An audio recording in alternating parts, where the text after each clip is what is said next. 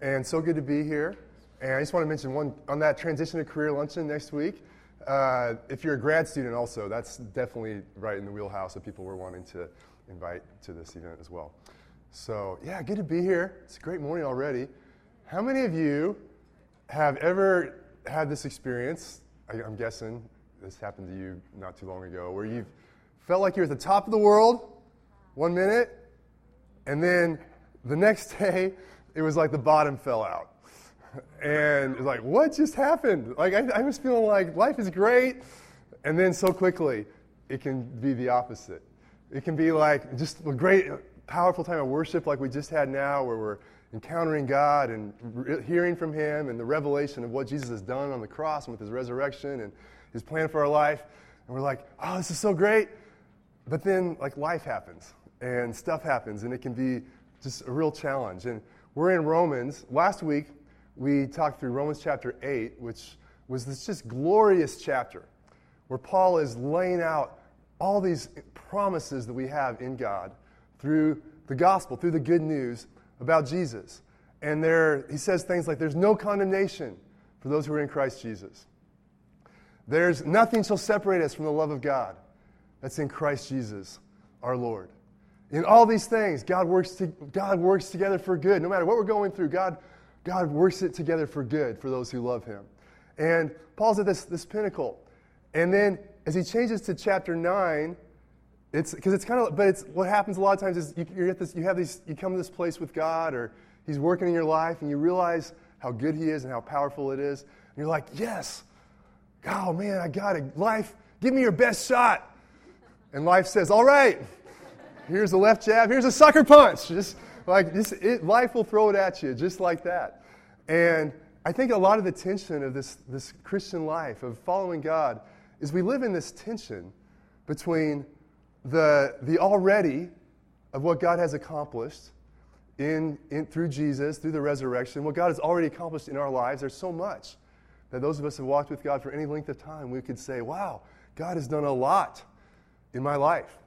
I've seen him do so much. So we, we live in this tension between the already and the not yet. There's the, the parts of our life and the world where we're not yet experiencing the restored life and everything life is meant to be and everything God intends. And we have this sense that we were made for more and the world was made for more and God's, God's bringing that about, but we live in this tension between the already and the not yet. And Paul in Romans 9, he goes from the already of the good news to something in his not yet that is really very painful for him. Really, something that he feels very deeply. And today we're, we're going to hit just the high points of Romans 9, actually 9, 10, or 11. Sorry, yeah, what's my, get my numbers right. 9, 10, and 11. Um, we're just going to hit some high points, especially 9 and 10. And you can read those on your own during this week, and in some of the small groups, we're talking about those. But our, our, top, our title is Invitation and Election. Really, chapter 9, we're going to look at this topic of election, and chapter 10, this topic of the invitation that comes to us. And I'll, we'll break that down a little bit more. But in chapter 9, Paul, eh, but a lot of these, these chapters, they cover a lot. And some of the stuff that life hits us with, some of it is circumstances, challenges that we're facing, and some of it is questions that we have. Tough questions about life and about God and things that are hard to know the answer to. And if we really could see what was going on, questions that the devil sometimes likes to bring to us to try to undermine our confidence in God. And so in these chapters, Paul actually like addresses a lot of these questions. So here, here are some of them. You may, be, you may have faced some of those even recently. Um, here, here are some of them. One of them is Do we choose God or does He choose us? How could a gracious God judge people? Especially those who haven't heard the good news. Or a related question Is it really fair for people from, to expect people from other cultures to change their religion? That's a big question. It's addressed in these chapters. Um, another question is Aren't religions, especially Christianity, responsible for racism and division? I'm going to address that. What about my friends and family members who do not follow Jesus? There's a real question. Here's an interesting one. Does God treat Israel and Jewish people differently from the rest of the world? And these last two may not be so much what, what we're asking, but they're questions that Paul was, was asking. This last one really is the one that was very close to his heart. Why haven't the Jewish people accepted Jesus as their Messiah? And so Paul is writing as a Jewish man, and he's seen the gospel change people's lives, and he's writing to the church in Rome that's made up of believers who are both from who are Jewish background, ethnically and culturally, and Roman, just the regular Roman citizenry, Gentiles, and they're all together in one church, and there's this tension between them. But Paul is dealing with the reality of, man, most of my people aren't following Jesus. And we're going to just jump right into chapter 9 because that's, that's what he writes about. In verse 1, he says, I speak the truth in Christ. And again, I want you to think about this question may not be exactly your question, but if you can apply it to the, the things that life tries to hit you with and the questions that are unanswered or hard to answer for you. In chapter 9, verse 1, Paul says, I speak the truth in Christ. I'm not lying. My conscience confirms it through the Holy Spirit. I have great sorrow and unceasing anguish in my heart. So, again, if you remember, he's just gone from the verses right before this, where nothing can separate us from the love of God height, depth, angels, principalities, nothing. And then he's could hardly use more powerful language to describe the, the anguish that, he's, that he feels, that he's going through emotionally about this, this issue. For I could wish that I myself were cursed and cut off from Christ for the sake of my people, the people of Israel. And so there's something that Paul is grieving about the, the state of the Israelites who have not recognized Jesus. And we see, and this is important to, as, even as we go on in this, this, this talk, these chapters, that there's some, there's some high level theological concepts we're going to talk about, like predestination and election, stuff like that. But underneath it all, the attitude and the approach that Paul is coming with is, is a heart for people, really God's heart for people. That he cares so deeply about people, and especially people that are separated from God. Um, he goes on and continue on in verse 4. He says, Theirs, the people of Israel, is the adoption to sonship. Theirs is the divine glory, the covenants, the receiving of the law, the temple worship, and the promises. He's saying, Man, these are my people. They've been God's chosen people. They're the people that God has chosen to work with for the last thousand years.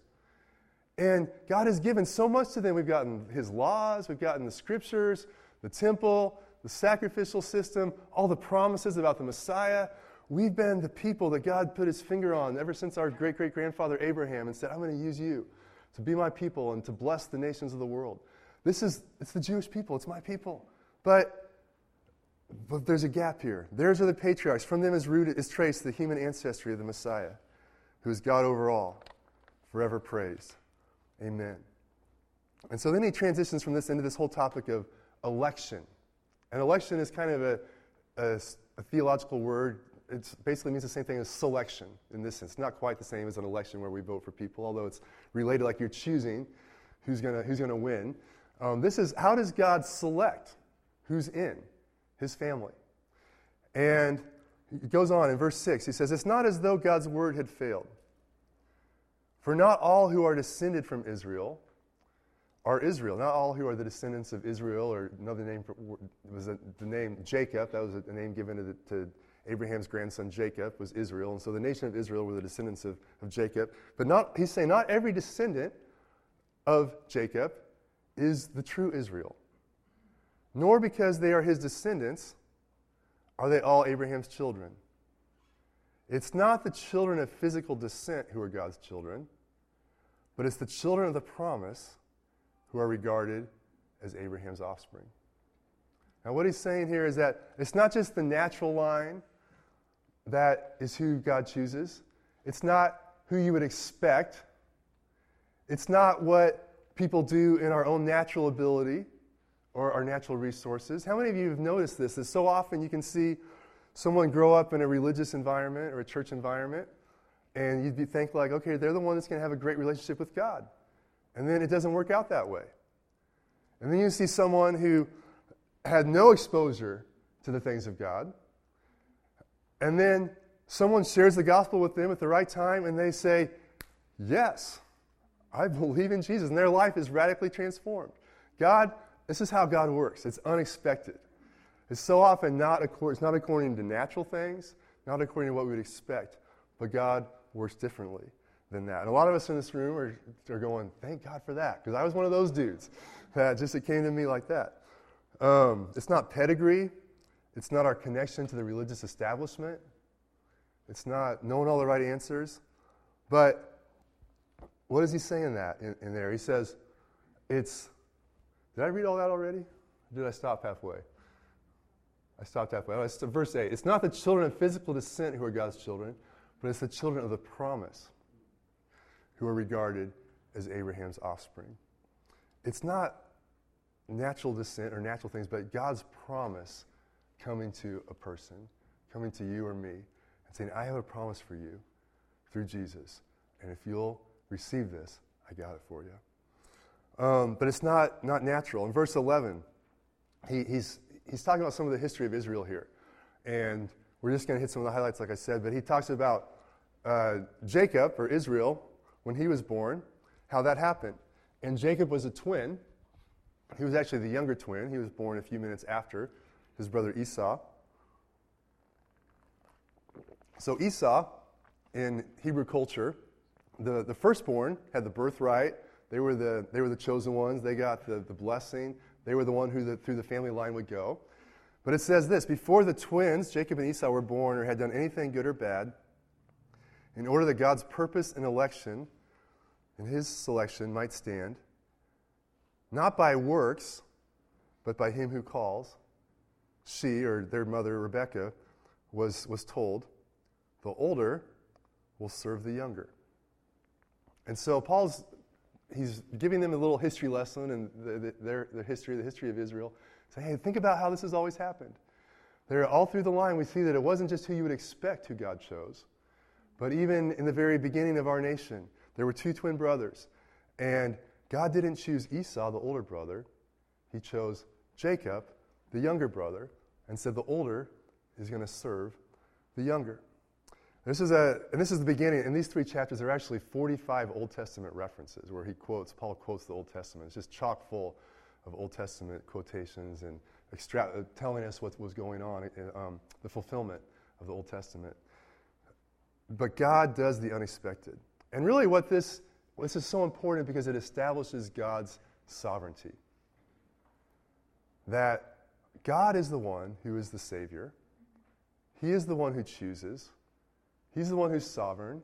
It's not you, it's not me, it's not, it's not a competition to see who can be the goodest or the most you know, moral or the most religion. There's, some, there's something beyond all that where God is God and He chooses. And this is consistent with this theme is all through Scripture. Jesus talked about this multiple times. In John 15, 16, he, he told his, his disciples, He said, You did not choose me, but I chose you. You didn't choose me, but I chose you and appointed you that you might go and bear fruit. Again, it wasn't, it's not according to what they'd done, but it's so that God's purpose in election might stand. That God has a purpose beyond what we might think or how we would how we would do this. God does the unexpected. Um, you didn't choose me, but I chose you. Isn't that, if you look at your life, those of us who are believers in Jesus, uh, I'll come back to that in a second. Let's just keep reading here. Verse 14. Just get those wheels turning. What, shall, what then shall we say? Is God unjust? Not at all. For God says to Moses, I will have mercy on whom I have mercy, and I will have compassion on whom I have compassion. It does not, therefore, depend on human desire or effort, but on God's mercy. A lot of us, when we, we this whole idea of God's election, God's choosing, the questions come up in our, in our mind like, oh, that doesn't seem fair. Why would God choose one and not the other? And Paul goes right into addressing that question. What shall we say? Is God unjust? Does this seem unjust? And he basically flips it upside down. And he says, you know, that's, that's how we think. But that's because we're really not seeing any, things accurately. Let's step back and remember what we talked about in, in the third chapter of Romans. Of course, when he was writing this, there, was, there were no chapters, but we go back in Romans 3, he, talked, he, he says, what we talked about a few weeks ago, that none are righteous. No one understands.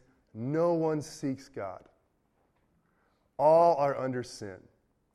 So we tend to be like, hey, how, could, how is it fair? How could God judge anybody? How could God send anybody to hell? How could God judge anyone? But really, the question is not how could God judge anyone? The question is how could God forgive anyone? How could God have mercy on anyone? That's the real question. How we are all sinners. We are all under the power of sin. We all gave God the defiant finger and said, I'm going my own way. I am choosing my path. And God is a holy God. The, the amazing mystery of it all is that God would save sinners. And th- that is the, the, the beauty of the gospel is that God has mercy on sinners. God, and you think about that, like Esau was undeserving of God's blessing, and so was Jacob. Jacob was undeserving, but God reached out to him. And God actually has reached out to the descendants of both Jacob and Esau to bring them to himself throughout, throughout history. He, he exercises mercy and justice at the same time. In verse 25, we read, God says in Hosea, and this is interesting, the book of Hosea, Hosea was a prophet in the Old Testament who his special calling from God, how many of you want a calling from God? His calling, God told him, Hey, I want you to go marry a prostitute. And she's going to be unfaithful to you. All right, ready? Go. Obey me. Here's your calling. And Hosea did that. And that's what happened. His wife was unfaithful with him, with numerous other people. And but then God said, That's what people are like with me. But I want you to go and pursue her and call her back to be your wife and be reconciled to her. And this happened not just once, but multiple times.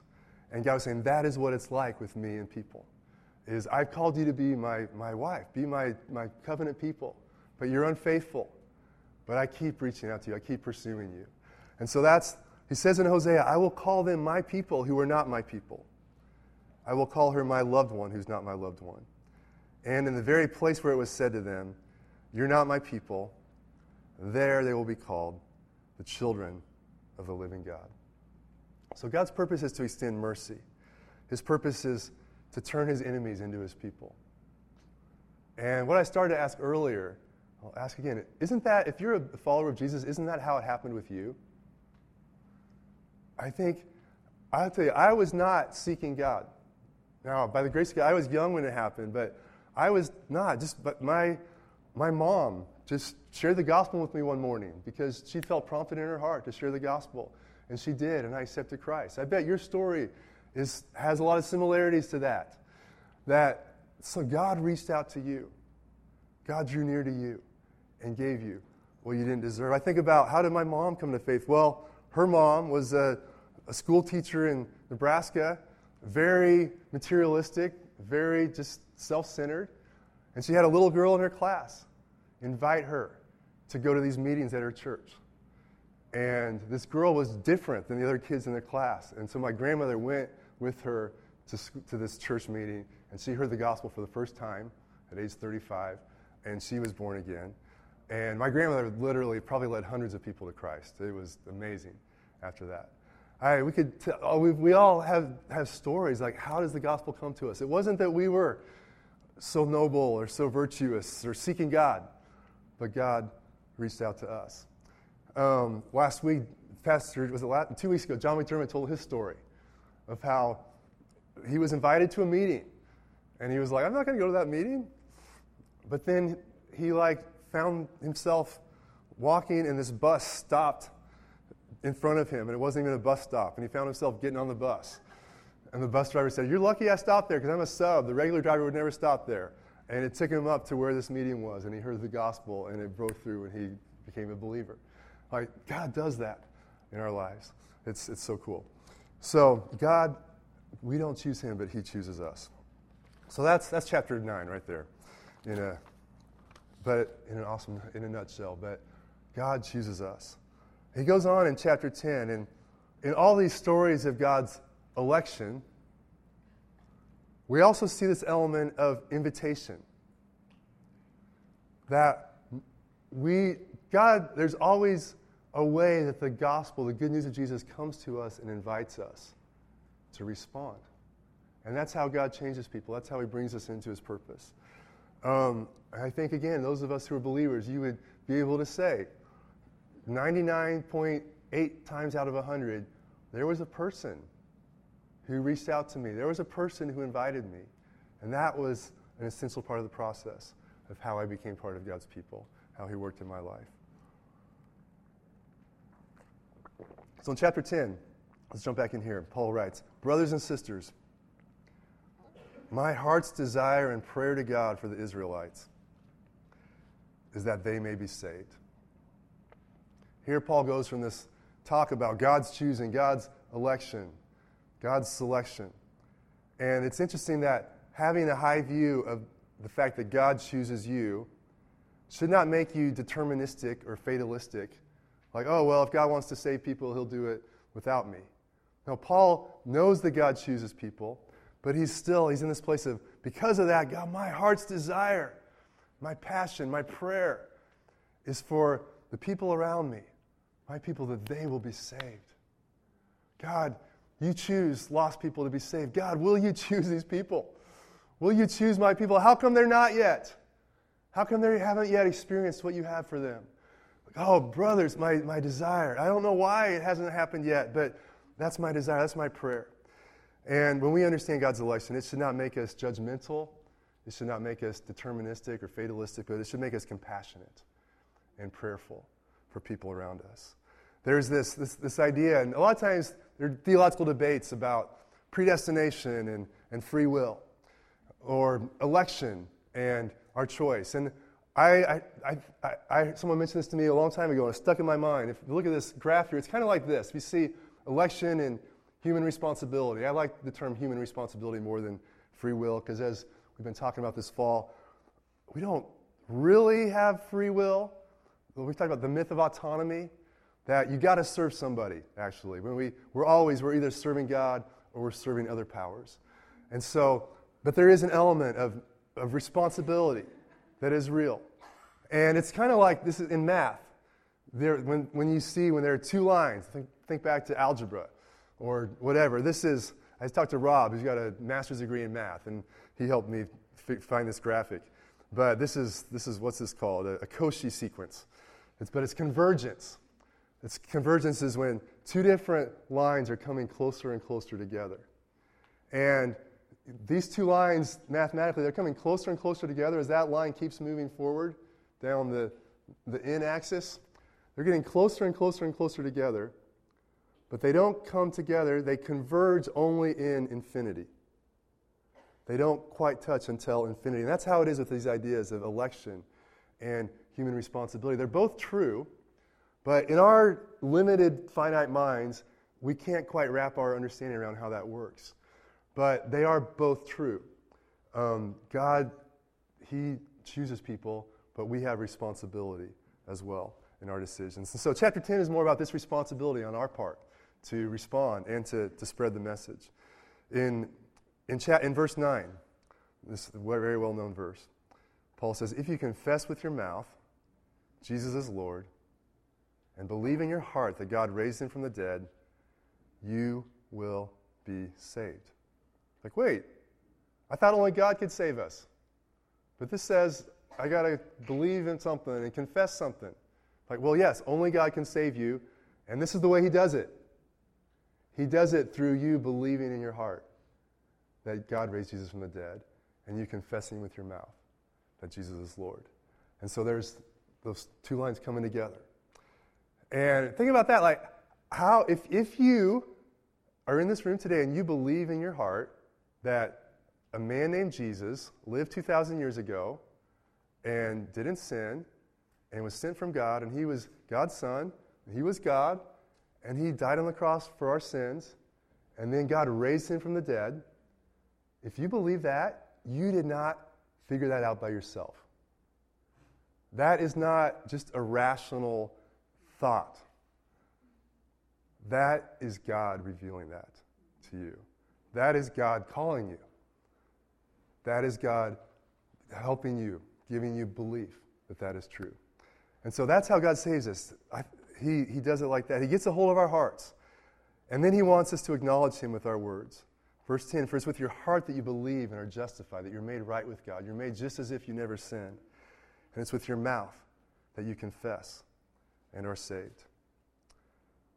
He gets a hold of us, and then he wants us to acknowledge him. And so there's some power in our, in our words, in our confession, in our believing that, and then having a step of faith and acting out on what God has put in our hearts. This confession, Jesus is Lord, that's the, the classic confession that ever since Paul wrote this, the people have spoken when they get baptized.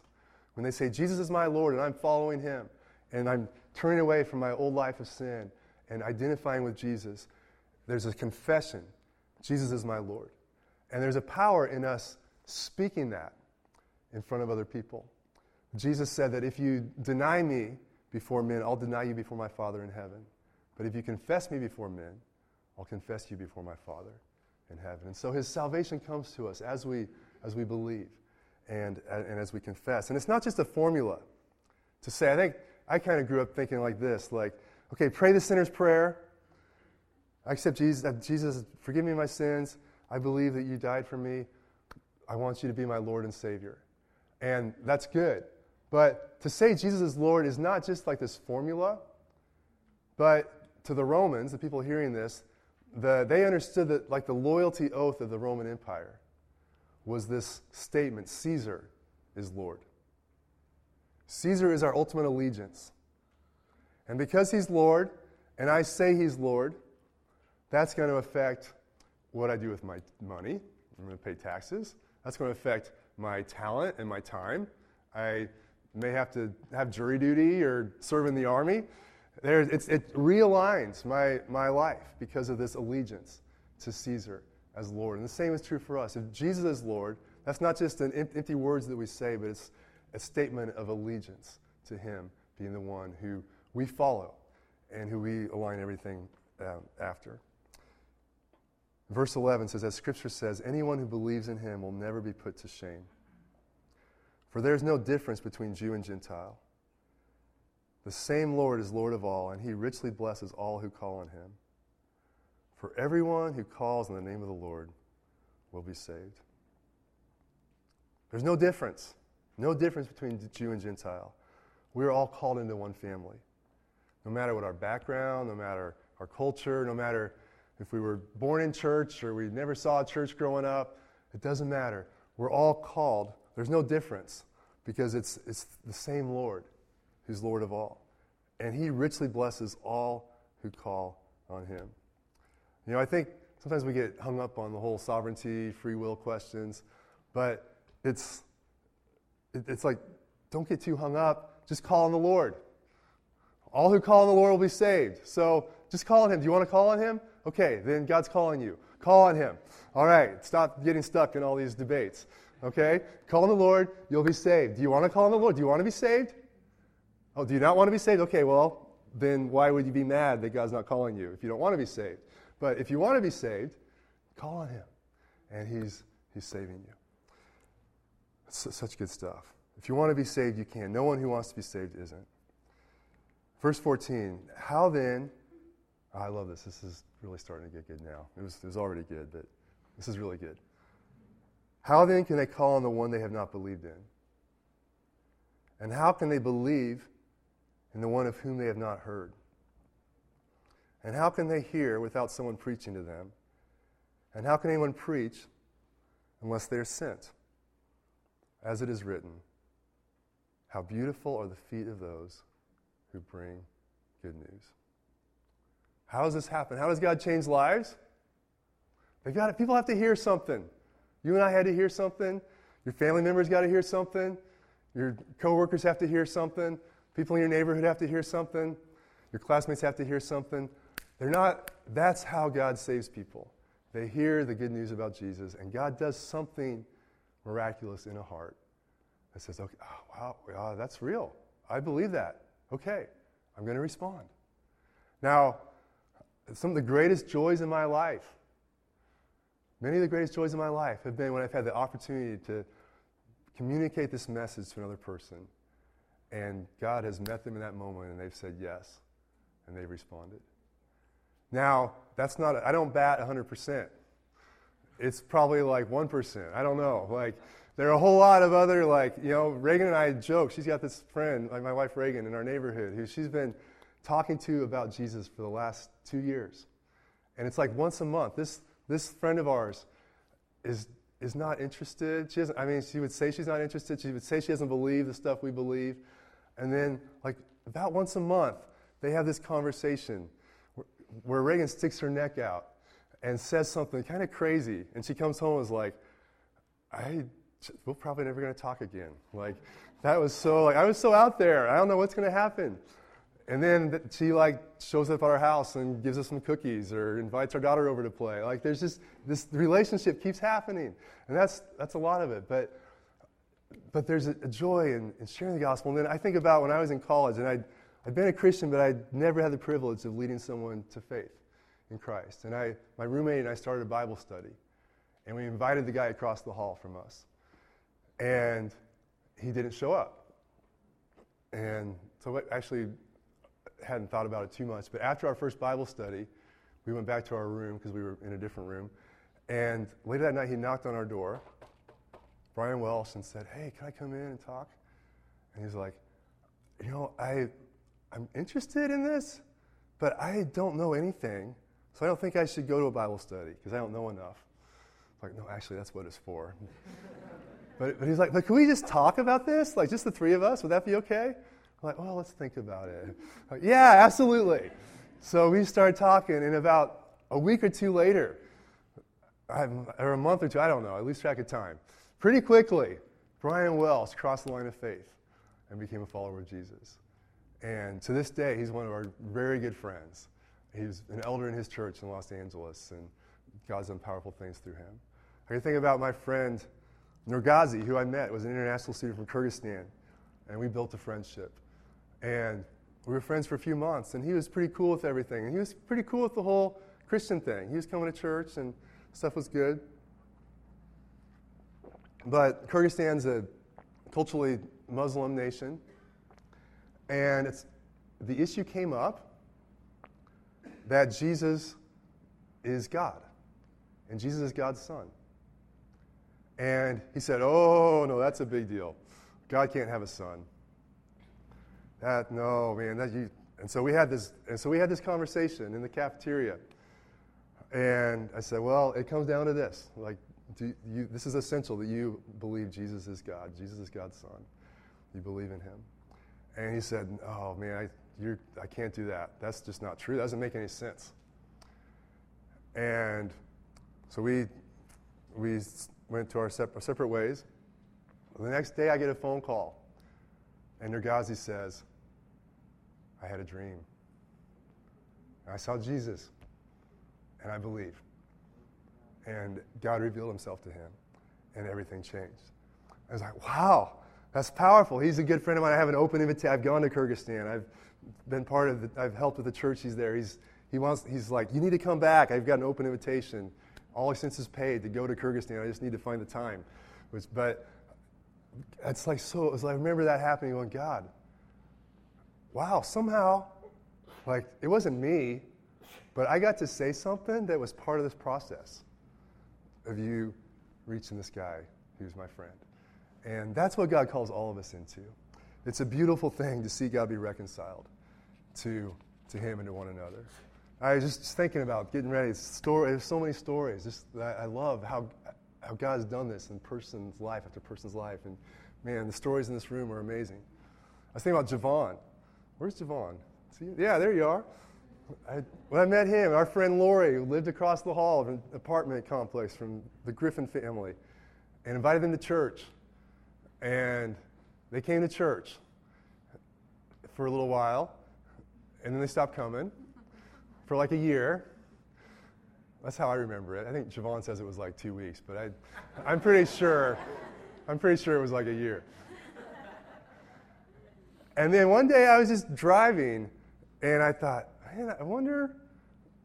I should just call Javon. I wonder how they're doing. And I called him, and Javon said, "Whoa." I just told Quinita we need to go to church. And then you called me. And then they came. And we were meeting in our living room. Our church was meeting in our living room, just getting started. And a couple weeks after that, after we had our, our little worship and discussion, Javon said, just, I have a question. Like, how do you know that you're right with God?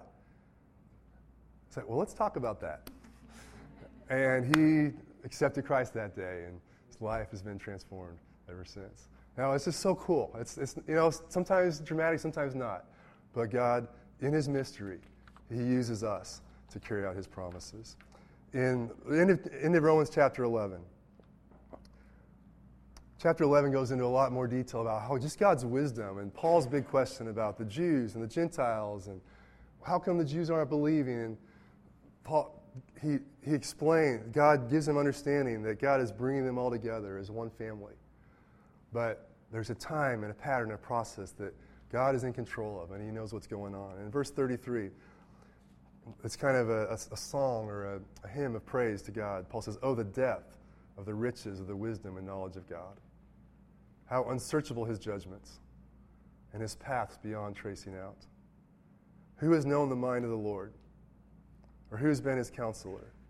Who's ever gone to God that God should repay him, repay them? For from him and through him and for him are all things. To him be the glory. Amen. Now, God's wisdom is amazing. God's understanding is amazing, especially when we don't understand it. That's why it's his understanding, not ours. He is doing something so beautiful, so profound, so powerful. And it's beyond our ability, but yet he invites us into that process with him but it's all from Him and about Him and for Him. And so uh, I think there's a lot of different applications for us this morning with the stuff we're talking about this morning. You may be in the category of, you know, I've been offended at God about something. God, how could this be so?